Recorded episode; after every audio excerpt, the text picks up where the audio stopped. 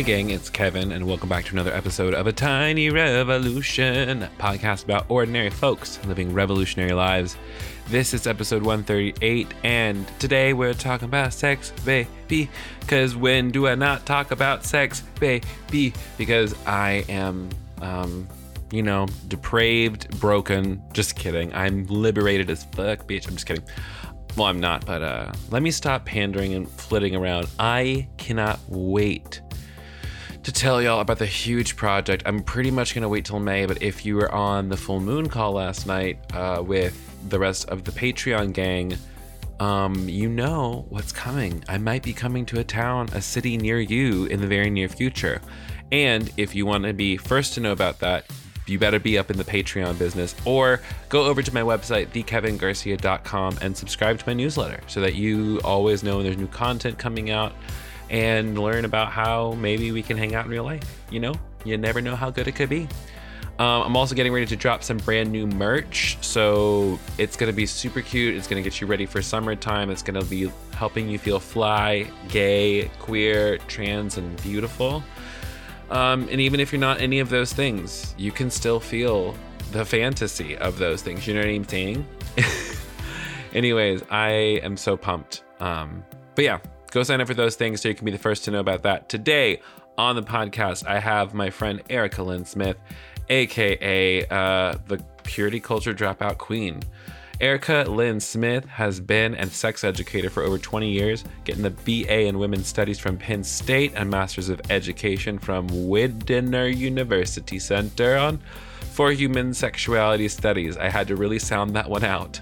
I developed, uh, no, I developed. She developed, she developed the Purity Culture Dropout program to help people learn all the sex education they missed growing up in purity culture. Sex ed that is accurate, queer inclusive, trauma informed, compassionate, and comprehensive. For the majority of her career, she's provided comprehensive sex education, HIV prevention services, and supportive services to young women and LGBTQ youth detained in Philadelphia's Juvenile Detention Center and Child Welfare System.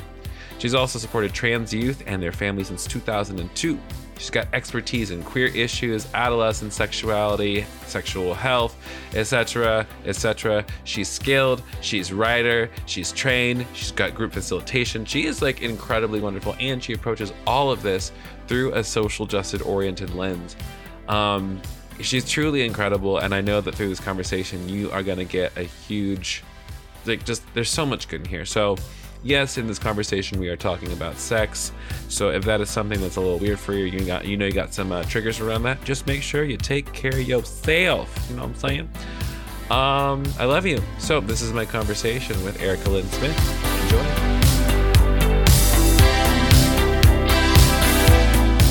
Hello. Hi. Hey. Hello. how do you feel? I feel pretty good today. I got up early and did a lot of things that I don't usually do early in the morning. So nice. Yeah, I got I momentum today. Yeah, I do too. I woke up yesterday. Um, I went to bed early on Sunday, and then I woke up early on Monday, and I'm like, wow, I've got all this energy. I can do all these things. And then last night, went to bed at 11, woke up at 8:30. Wow, it's like a pattern of taking care of myself is like finally paying off. You know, wild. Yeah, that's my ideal like sleep wake time, honestly. Like 11, yeah. pretty decent. For sure. Um, I'm glad to be here with you. I'm so glad that we've, you know, we were both dedicated to, yeah. to rescheduling. So thank you for. Yeah, I'm so glad because, a big fan of your work, obviously. Um, because how cool is it to like talk like to do the work that we get to do and talk about sex with people and desire and all that shit. So cool. Also, your nails, fire. Nice work. Myself, of course. I'm not I am not quite ready to go back into a nail salon. It's just like I'm being very COVID cautious. So this mm-hmm. is you know, I bought this nail polish at Target and up close it's not great, but from far away it looks From the cool. zoom, it's phenom. It's phenomenal. So, for folks who may not know you, I always tell people if you're like introducing yourself at like uh, at an evening gathering of cool people, um, this is in a world where we have vaccines and we're not worried about catching a deadly virus. Yeah. And all the people at this party are really cool. Okay. Like you don't have to explain like how you deconstructed the Bible or shit. Nice. Um, but yeah, what do you do? What's your thing? What do you what are you into? So I am a sex educator, and I have called myself that for about 20 years now. Um, I started out doing sex education work when I was in college as an undergrad, and then I worked in public health settings for a long time, mostly with young people who were locked up in juvenile detention. Hmm. So my job was to go inside the juvenile detention center and have realistic, effective conversations with young people, most of whom were very marginalized young people, um, about sex and sexuality. And now I focus a lot of my work and attention on people who were raised in purity culture, and I use my Instagram to educate and also offer classes and programs and support groups, all focused on um, sex ed after purity culture. So tailored to people that were raised with all of the harmful messaging. Mm-hmm. And I have like been referring my people to you of like, where do I go to talk about this shit? I'm just like, here's like a list of Instagram, Erica Smith. She's the Aw. one. Thanks. because it's it's it's good it's accessible and i think when i first started talking more about sex myself i didn't realize how much shame i still had around it my partner like my first partner told me all the time like you're immature when it comes to sex Mm. like you like like you don't know how to talk about it you don't know how to talk about what you want and it was right it was like i couldn't talk about what i wanted in the bedroom i couldn't talk about what i wanted in the relationship i was like stuck in this uh almost it was an arrested development moment Yeah. where like uh you know trauma hit trauma hit trauma and then you know it expresses itself in weird ways in the bedroom who knew Yep. Exactly. Mm. But so tell me about like how you found yourself in sex education. Did it start out? Was that always the the passion, or did you end up there by way of you know necessity? So I feel like at least when I, I mean I am almost 41. I'll be 41 next week, kind of. More like So- forty fun. Oh, Yeah, exactly. so when I was in high school, it was the mid 1990s, and it was in a very small, rural, conservative Pennsylvania town. It would have never occurred to me that a sex educator was a job I could be or something I could do, but I was super interested in feminism at that point. Mm. So as a teenage girl, I was like reading all the feminist books I could find in the library and listening to like feminist punk music and feeling like I was the only person in my town that was into that, which is probably Mm. true. hearing Um, this, like I just want to say, like all the tattoos totally make sense. You are like bikini kill rebel girl all the way. That was, yes, that was my foundation. Absolutely. Um, so when I went to college, I discovered that there was a major called women's studies. It was the only thing I've ever felt drawn to. Like I thought, yeah, I could see myself being interested in things like psychology and sociology. Those were like my favorite topics or subjects in school. But when I realized that you could actually study like women's place in society and women's history and like societal power structures, I was like, that's what I'm going to major in. So I did. And while I was at Penn State, I took a lot of classes that had to do with like women's health. And at the time, I think now we call it women's and gender studies, but nobody Mhm. called it gender studies at the time. right. Um, but the things that made me most passionate were the discussions of reproductive justice and sexuality and sexual health. Um, and that is where I got my start. So, my first sex ed events or my first actual work as a sex educator was putting on events at college for my peers Mhm. and that was like dipping my toe in. Um, my friends and I, through like the campus feminist organizations, we put on events about sexual pleasure and consent, and it was scandalizing. Like yeah, that sounds awesome. But like, I'm, scandalizing. I'm imagining it on my campus, and like we did get like a, a sex educator to come in, come in.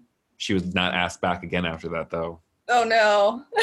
It was great. It was an amazing, um, amazing presentation. But like that, like I'm thinking about, especially like I lived in the South. okay. Did you go to like a Christian school?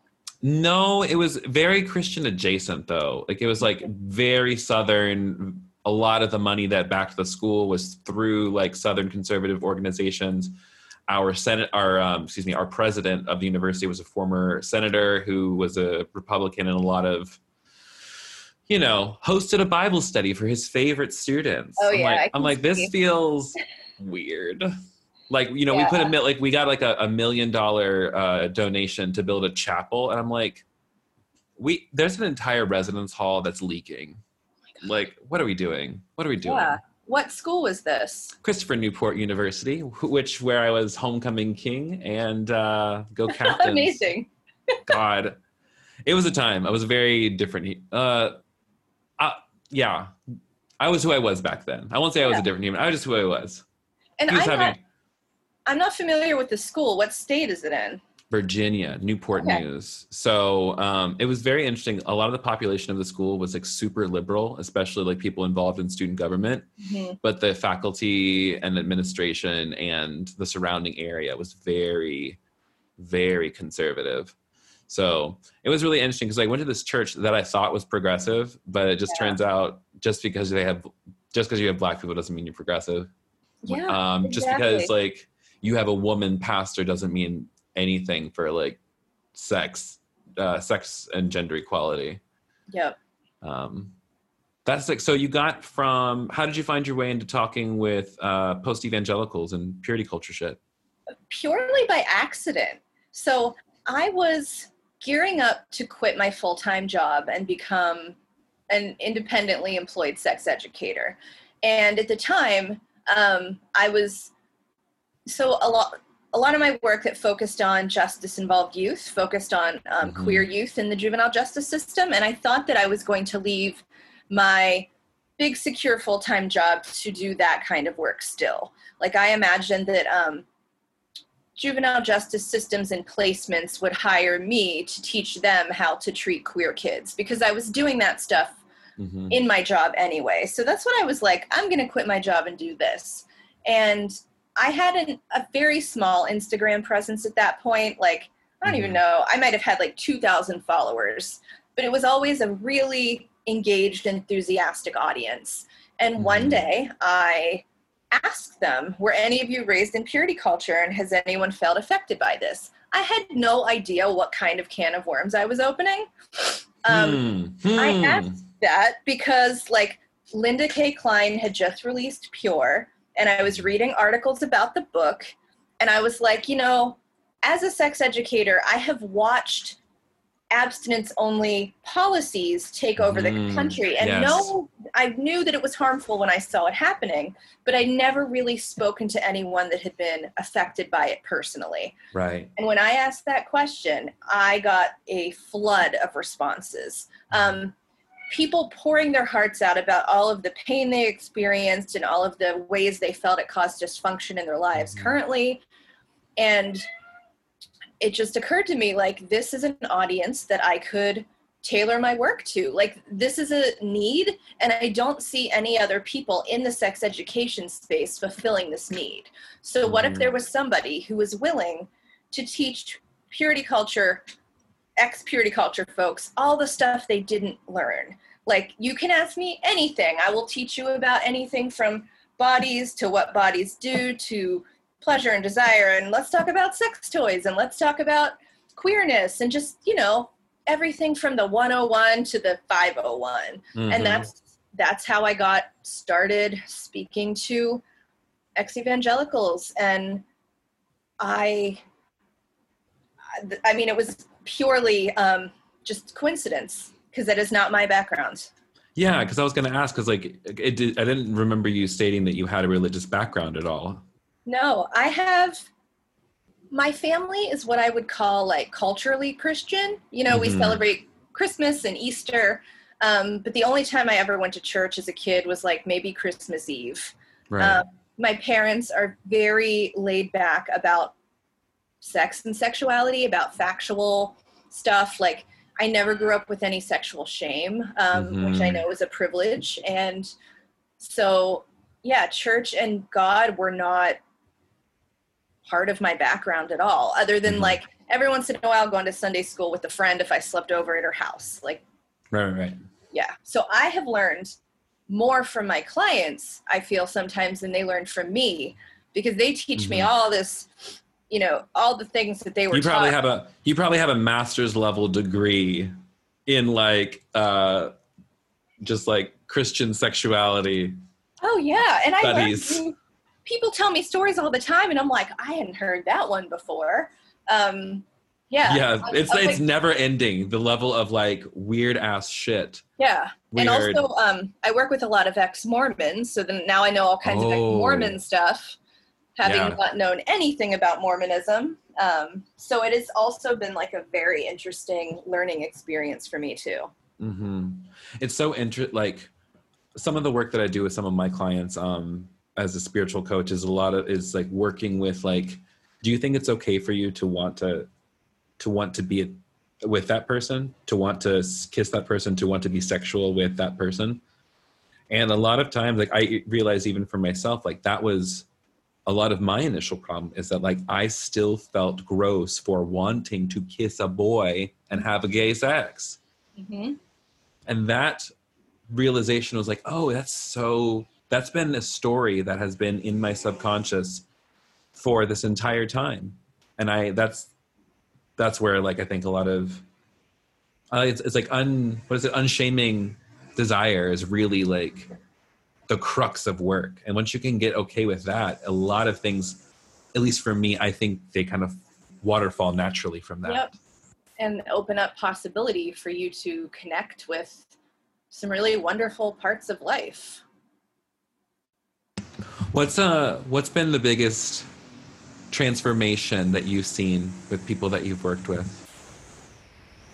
Uh, I have to say, so I have like different levels of working with folks. Sometimes um, the most intense way to work with me is doing the Purity Culture Dropout Program, which is like a six week, you have all my undivided attention. And we get into every single thing on an individual level that is that you need to work on.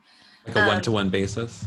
Yes, there's Oof. a group component, but it is one-to-one. It's like we I, I, get you to go back through your entire life and we pick out things that you might have never thought were related to your relationship with sexuality. Mm. Um, so that's where I've seen the coolest transformations. And I've had clients who now are working to become sex educators themselves. Yeah. Which I'm so proud of because I feel like the world needs the voices of people raised in purity culture doing this work. So I can tell you all kinds of things about sex, but it's also not my lens. And I think it's mm-hmm. a really important lens for people to hear from.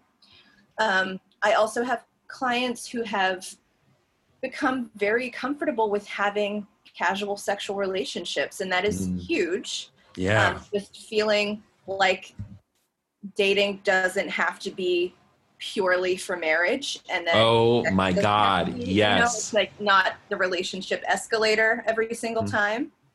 Oh don't don't call me out like that. See, I, know. I mean i mean like you know it's not like because like when people think uh see i will tell you this is just pure confessions from kevin garcia. Yeah. that's what i do still sometimes. Like i've gotten way better you know because i've only really i've been out for six years. I've only really been dating for three of those years um, and I find it so hard because I was raised to think like, you know, do it with intention. Make sure yep. that this is going to be the one.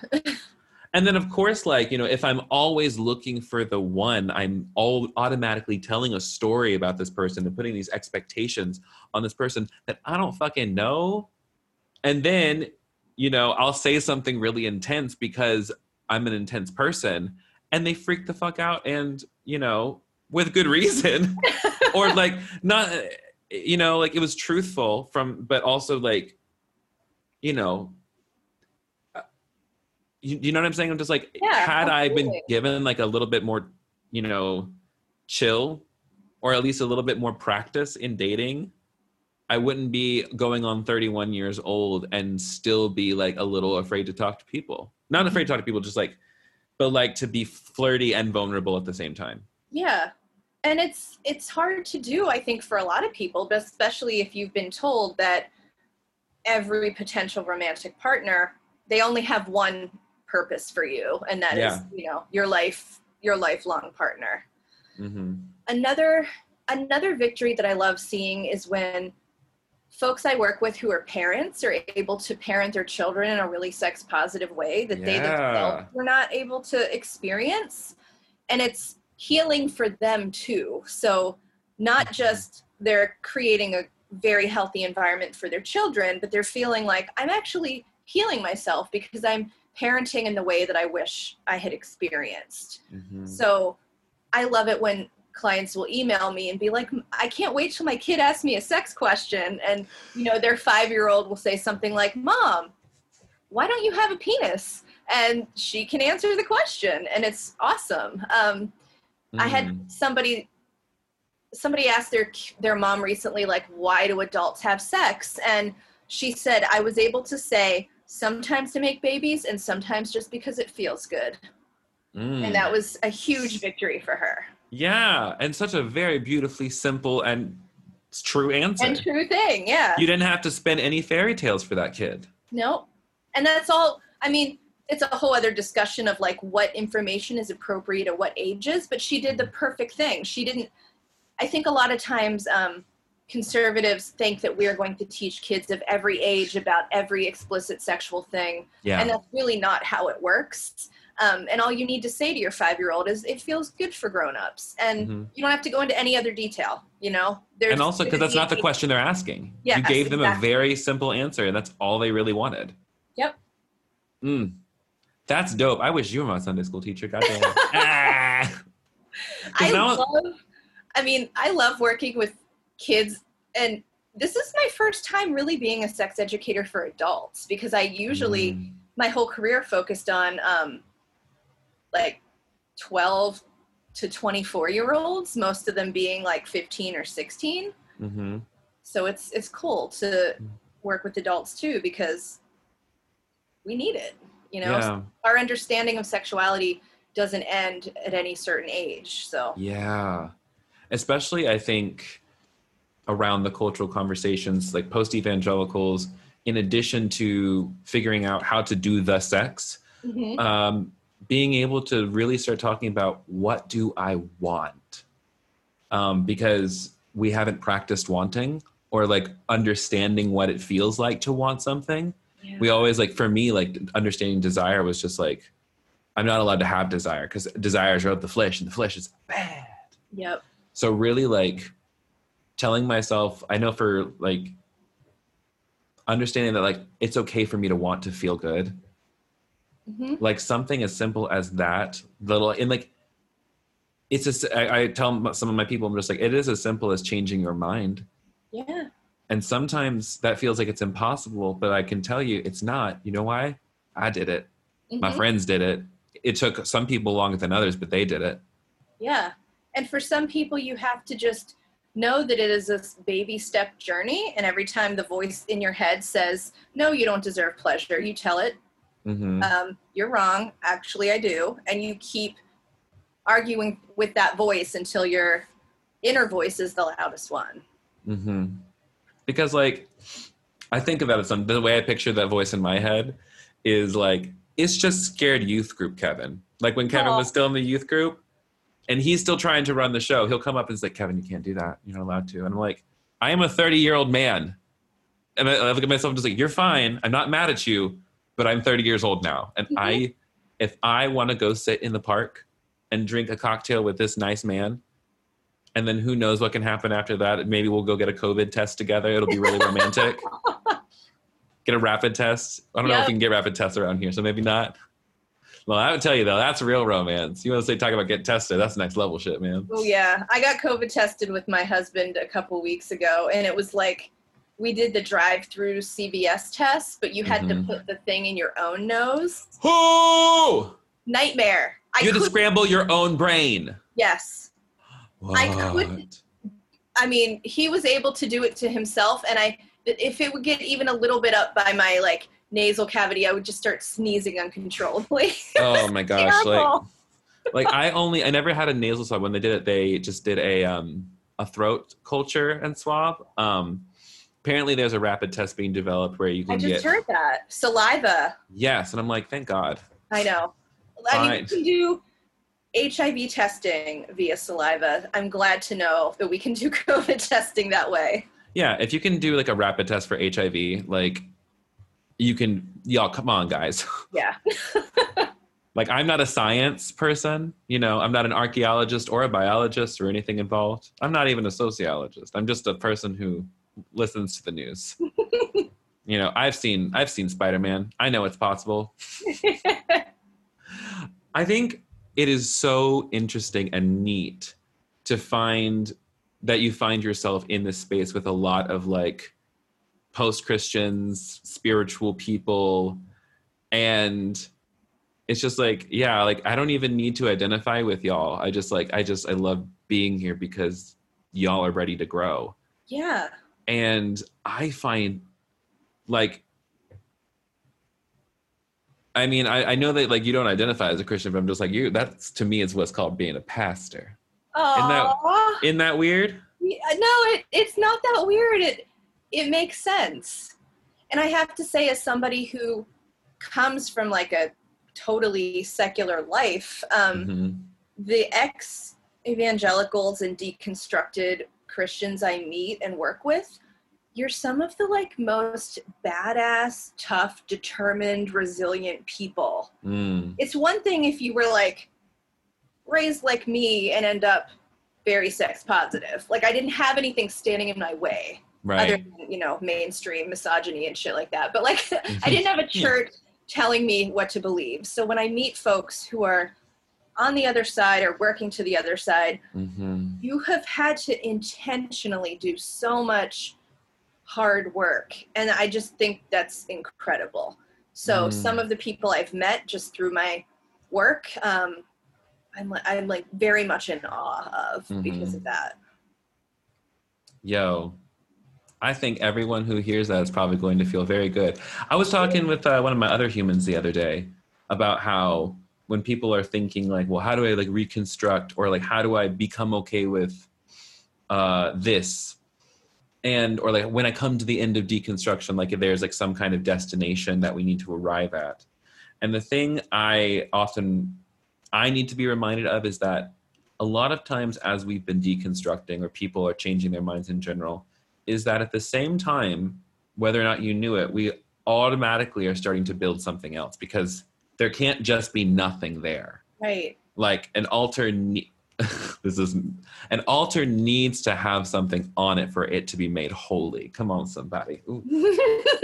And so it depends what is on your altar. If your altar is full of bullshit, and that's what you've been worshiping in your subconscious for your entire life. And but so what you do is you go up, you pick it up, and realize you didn't get struck down by lightning, and instead you put a picture of your goddamn self on the altar and a dildo and call it a day. You know what I'm saying? Absolutely. Like you, you've all. It's like you think that you're not there, but you are. You just need to be okay with the fact that you're there. Yeah. That- and every little thing that you take away that was bullshit, you are replacing it with trust in yourself, whether you like realize that or not. mm-hmm. Yeah, it's like telling people just like, do you realize how much you've already survived? I feel like a lot of my work is hyping people up like that. Yes. Oh my God. Like I yes. I tell people, I know you're contacting me because you feel lost, but do you realize what a big deal it is that you even engage with my content? Because I bet before you wouldn't have ever come across my page. Like, Mhm. or you would have blocked it because you were to afraid it's going to be a stumbling block. yeah, exactly. And I'm like, the fact that you are like, I want to know about this sexuality stuff so much that I reached out to you and made an appointment and I showed up for it and I'm telling you all my deepest stuff. Like, you don't even understand how far you've already come by doing that. Mm-hmm. It is amazing. It is amazing when people like, and that's like I think the. Uh, also, I want to say sorry about the lawnmowers in the background. Oh, I don't hear them. Oh, phenomenal! Then maybe I hear this my little. air conditioner. I don't hear your lawnmower. Oh, phenomenal! I got this uh this cute little studio box thing, so like my mic sits in the middle of it, so maybe that's doing its job. Who Nice. knew? Um, this is also what happens when you have to work from home and you can't go to. I, I had this amazing co-working space that I signed up, or like I got a membership. I was going and like being productive and making friends, and then COVID nineteen said no, no, no, no. and so um, working from home ain't bad. It's just not my favorite. Yeah. but we do what we can. I um I'm curious about what is the the biggest misconception about your work. Like people come in asking for certain things and you're like, no, no, no I don't do that. I can't give you those things. What's the hmm. biggest misconception? I think there one of the biggest misconceptions is that I think there are folks that fear that working with me is going to turn you into a completely different person, mm-hmm. like some kind of sex monster that will have gotten, like, you'll go from purity culture to like kink parties. If mm-hmm. that's your thing, maybe you will, but most people don't end up there. Um, I always reassure folks that are thinking of working with me that I'm just here to like give you all the information there is and you get to make the decisions about what you do and how to apply them. So I don't shame you for being in a monogamous marriage. Like I had a client that um she was a cis woman married to a cis man and she was really afraid to tell me she was bisexual because she thought that I would like encourage her to leave her husband. Interesting. Yeah and so I, I reassure folks that like i'm not here to push you to the extremes of what humans might be into sexually mm-hmm. some folks may end up doing things that are pretty considered pretty fringe mm-hmm. but a lot of you that come to me are just like yeah i'm i'm a married person or i'm newly single and i just you know i want to try this and this but you know you you don't typically end up in like clown sex parties not typically. Not typically. But if you do want to do that, I will hold your hand through the process. Clown sex parties. Like, I'm somebody who, like, I'm willing to at least walk into the space to see what's up. Mm-hmm. Um, I, this is, this is After Dark now. Oh, hey, good. everyone. Welcome to A Tiny Revolution After Dark. Um, that's actually not true. I talk about this shit all the time. I have been to uh, a, a bath house, like, uh, and so for those of y'all who don't know a bath house, like all the gay men are just like, yes, yes, yes, we understand. Mm-hmm. But these are literal locations where uh, typically cis gay men uh, will go and engage with sexual activities with uh, mm-hmm. some, none, or multiple partners. And many anonymous, you know. Many anonymous encounters. Um, the only time that I had sex with somebody was like I went with somebody that I met, and then it was it was so sweet. It was actually really really cute, and like, and so it was it was so interesting to me. Like in my head, I had this picture of all of this craziness happen. But when I walked in, it was actually just a bunch of really nice humans talking, spending yeah. time, being naked, like, yeah. and it was I was like, oh, now I get it. It's like we have all of these stories around sex and sex acts and like and i'm not saying like everybody needs to go to a bathhouse just to experience it um, but i'm saying it's just like there are so many things that we shame mm-hmm. or we say that's not okay that you've never ever experienced and that you've never been a part of and it might not be right for you yep. obviously but you know like it's like the same thing like i don't tell people like just because i'm a non-monogamous person i don't give a fuck what you do mm-hmm. like just like i'm here like my the only thing i advocate for is that you tell the truth about everything all the time to everyone yeah, yeah. and that and to sorry go ahead on the flip side i am in a monogamous relationship and i feel like sometimes i tell my clients like i'm probably way more boring than you expect me to be i have a partner we've been together for six years, um, and we have a monogamous marriage. Like, and maybe you were expecting that I was much more, I guess, like fringe or radical in my own practices, but not right now, not at this point in my life. So, mm-hmm. you know, you can big emphasis. Um, you can be sex positive and it has mm-hmm. nothing to do with like what kind of sex you're having or Come if you're on. having sex at all. It's just how you feel about um, sexuality is a normal, healthy part of life, and be committed to not judging consenting mm-hmm. adults for their practices, and then you're sex positive too. It's, it's really that simple, isn't it? Yep. Yeah. It is. That's just so refreshing. What were the um What were the uh the books that you encountered along your way that were just like light bulb moments for you? That when you say when people say, "Can you recommend a book to me?" What do you typically go for? Um okay, there's a few um around sex and sexuality like for clients you mean or just in life? I don't know, whatever whatever you think is helpful. What has been helpful for you? Oh. Mm. Oh my God. This is taking it back to when I first came out as queer. Mm. Um, I am one of those people that like, I'm like bisexual, queer, so I dated cis men for a lot of my life and Mhm. felt like it, it was hard for me to come out and be visible. This was you know, this is when I was like in my mid 20s. And I like thought, I guess I'm bisexual, but I don't know. And then I discovered this book called Persistent Desire, a Butch Femme Reader. yeah. And that's when I realized that I'm a femme and my whole thing is butch people and attraction to them. Oh, I'm sorry, there's like so much cat in this phone call. No, I love it. um, that book made me feel seen like holy shit like there is a whole world where Like, Mhm.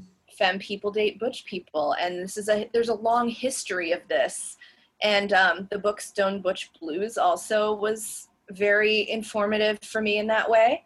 It was Mhm. it gave me a framework to place myself in the world. Like there's this i'm not new as a concept for being like yeah. i like masculine women and i'm very I'm into like my lipstick and dresses.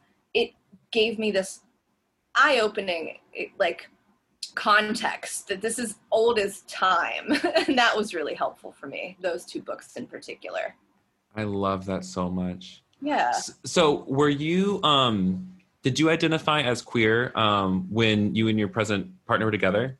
yes Or so or um my partner's a trans man and when we met you know i had yeah we met it's only been six years so i was definitely like way out by then mhm. That is fucking dope as shit. Ugh. I mean, one of Like- the things that I tell my clients is that I learn new shit about my own sexuality all the time.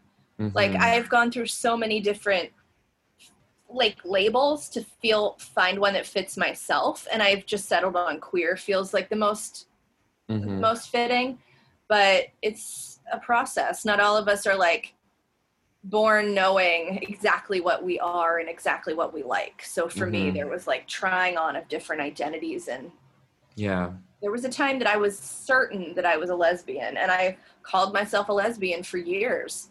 Mhm. And then I realized, oh God, I'm still attracted to men a lot. and I had to reevaluate that.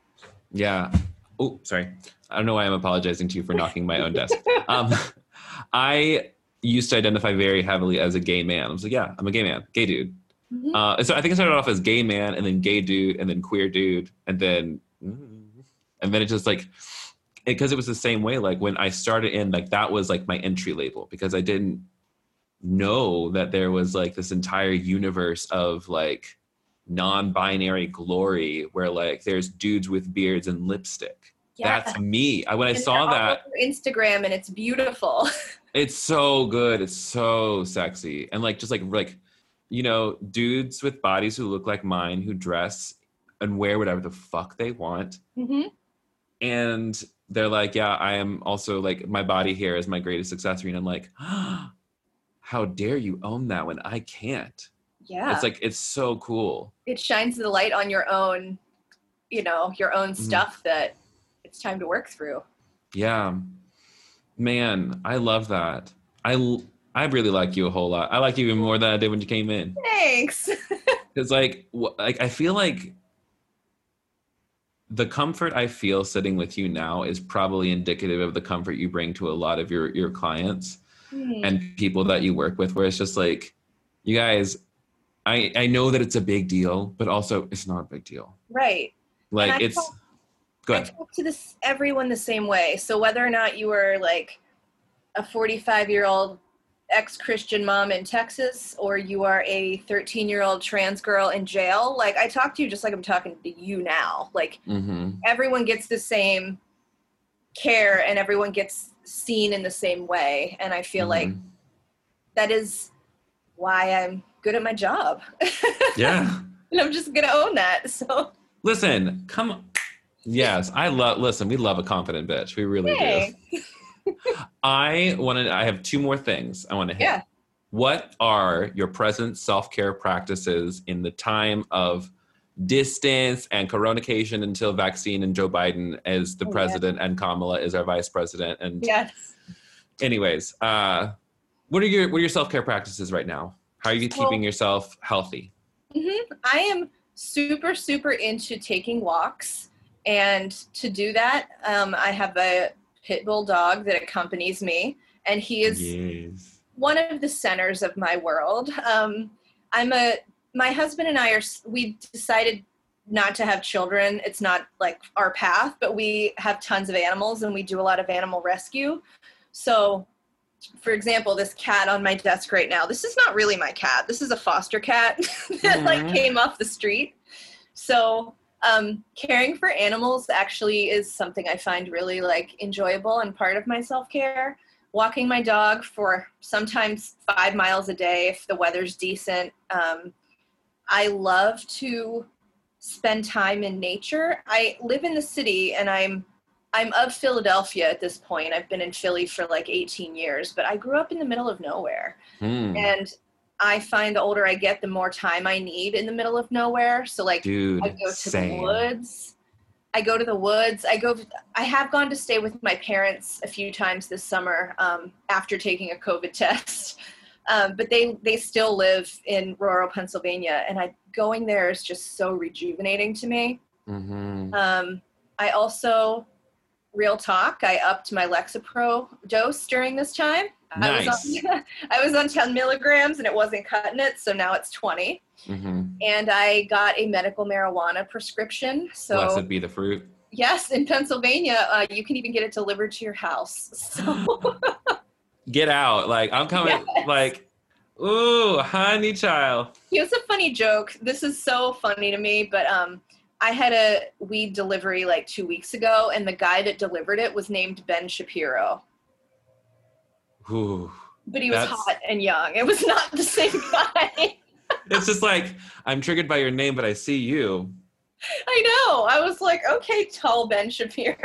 Uh, come on, tall weed smoking Ben Shapiro. Yes. Listen, I was I tweeted it out this morning. All I want is a man for bring who like will bring me iced coffee. I would add iced coffee and a pre roll. Bring it to me when I'm done with my yoga. Kiss me, go to work. Yeah, That's all I want. that sounds so nice. Yeah, it can Um, happen one day. Yeah.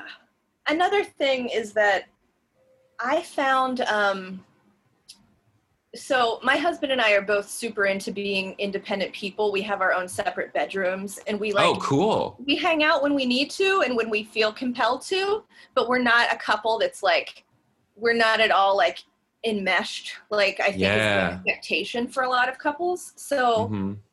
yeah, we we're very good at being like, let's hang out, let's sleep in the same room tonight, let's watch a movie. But the rest of the time, like we're we're very independent. We come together and Mhm. we separate, and it's That's perfect. really- And it's very useful in the time of COVID when we're all stuck together in our homes. Yeah. God, that's brilliant. You're only the second person I've ever met who they and their uh, their married partner have separate bedrooms. Oh wow! I'll send you a post I made about it a long time ago. It's an absolute must for me personally. Um, hmm every time I've only ever lived with a partner a handful of times, but even the first time I did when I was in my early 20s, we had separate bedrooms and I realized like this is it. This is the way to go. If you Yeah, because have of the like you have a sanctuary that is yours. Mhm. And I know that for like the one long term relationship I was in and severe codependent bullshit that we were putting on each other. But like from the moment he moved to town, like there was not a day that we were not together. yeah. And I'm like, oh, that's a problem. yeah, that doesn't work for me. Like he and I even like I'll take vacations by myself. It's this Nice. is how this is what I need to, to function. Some, uh, something uh, my friend Dr. Robyn said. Do you know Dr. Robyn? I don't know. Dr. Robyn Henderson Espinoza, they them pronouns. Uh, activist theology is their book and their like thing. And we Okay. we're currently working on a queer faith conference where we want to talk about sex and desire. We need to talk, you and I. Yes, I'm into it. Okay, great. Um, but anyway, something that they said is that um, they live with their partner. They've been there long term, and they said like we are monogamous with one another, like as far as like emotionally, sexually, and still we have a the they would describe it as a non-monogamous orientation where you said just like we're not enmeshed like Oh, yeah. some folks and so that's what i feel like you're describing as like this orientation of we are still like we really enjoy each other so much that we got married to each Mhm. other and also like we have a life of our own that's interesting and involved and doing stuff and i'm just saying that i would like that anointing for myself and you can have that. It's- yes i can You deserve it. and it's another like pleasure, right? It's Yeah. pleasure. It's so pleasure. It's full of pleasure. Like Mm. so many nights. It's also practical for like scheduling, but there are nights that Andy goes in his room and I can hear him over there like watching a Marvel movie or something. Mhm. And I'm in my room like watching a true crime show. Like we just it's just nice. Like you get to do what you want. Mm-hmm. And that's like I like I've been uh something I've said recently is that I want to become more fierce about prioritizing my pleasure and my peace. Mm, And true like and not to say that there isn't uncomfortable things or like there isn't going to be suffering in life. But most of the time like suffering comes from my orientation towards something or my willingness or my unwillingness to to let something go. mm, Um, and so ever since I started doing this thing, I was like, I want to prioritize my pleasure. Like, for example, um, Sundays, uh, I've been working a lot and just like doing a lot of stuff and prep work. Last two Sundays, and I think we're going to make it a little bit of a ritual. Me and my friends like are going to this little local beach area on a lake. You know, it's nice social distance. It's like good people, and it's just the most rejuvenating friend thing to be with like the people who I've been through this whole fucking COVID. Like yeah. these are the only five people that I've really spent any meaningful time with for a year. And getting to spend time outside in sun, in nature with my people is so pleasurable. And I find that I've got more energy this week than I have in ages. That makes perfect sense. It's that whole Mm. like you can't pour from an empty cup thing. Sermon's over. Closed book right there. And that and that I think is like when you describe just like it's so full of pleasure. I'm just like, God, I cannot, can't wait, and I know it's going to be wonderful. Yep. And I don't. It's like also like there's a. I think the other thing that like I think I have because I recover from purity. I'm recovering from purity culture forever. Just kidding. No, recovered and. But like it's that thing of like we get it in our heads that we are behind. Like that's the thing. There's so much shame in feeling like we're behind. Yeah. or like i don't know like i know for me like i just i didn't know how to do the sex. Mhm. you know i didn't know what into, what into it. I didn't know what i needed. Um and it's it feels embarrassing for so many people. And it's not really embarrassing you grew up in a world that didn't tell you any shit about it Yeah. why are you embarrassed you know what's embarrassing is that that system you grew up in they're embarrassing And I you are not embarrassing yes, and you were also not broken. The mm-hmm structures that did this to you are broken. Yes. Oh, that's a big that's a big reframe for a lot of people. Yeah. It's like I'm so like I'm so broken, I'm so damaged. I'm just like, sure, yes, you were you have been hurt, but you are not damaged. Mhm. You might have been hurt, but you're not broken. And you might feel embarrassed, but you are not embarrassing. Exactly. And I think that's like once you can say like, we've all felt like we all felt this way. It's just like shame off you, baby. Shame off. Yep. Ugh. Do you want to be friends?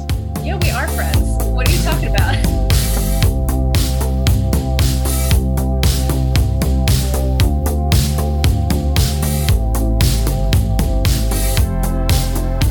That was the conversation. with Erica Lynn Smith. And if you want to get in touch with her, go over to her Instagram, which is at ericasmith.sex.ed. Check out all of her offerings, including the Purity Culture Dropout Program, her new book offerings, which is like, I believe it's a parent's guide to talking to your kids about sex. So, especially if you are a millennial, like post evangelical um, parent out there and you want to learn how to talk to your kid about sex, this might be a really good tool for you. Just saying. Again, Erica Smith, thank you so much for being on the show. I cannot wait to see you in real life. Oh, the world's opening up, y'all. It's gonna be so good. Get your vaccines. If you have if you're eligible, which everybody, if you're over 16, you're eligible. Go and get it so we can hang out in real life, okay?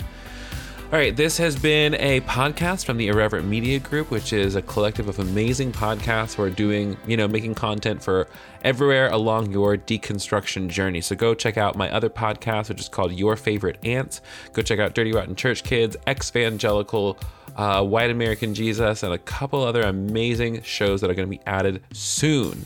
So please check out the lineup of shows. Follow us at irreverent dot or irreverent underscore FM across social media. You can follow me at the Kevin Garcia. And if you could do me a favor, leave us a rating, five stars. Tell us we're so good. Tell me how much you loved this episode, and share this podcast with a friend because truly sharing podcasts from friend to friend is how the show grows.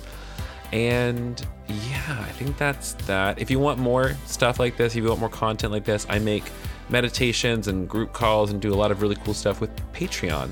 And Patreon is a way to support me as a creative and also, you know, get your spiritual reformation on. So please, if you want more stuff like this, if you want community that reflects this kind of stuff, go to patreon.com slash Garcia, and I'll see you on the next group call, okay? So until next time, this has been another episode of A Tiny Revolution. Take your meds, call your person, move your body in a way that feels good. Uh, shake that ass, baby, shake it for me. And um, I'll see you this summer. Promise. Well, hopefully. Can't promise, but I, I'll be near you, I hope. All right. I love you. Bye.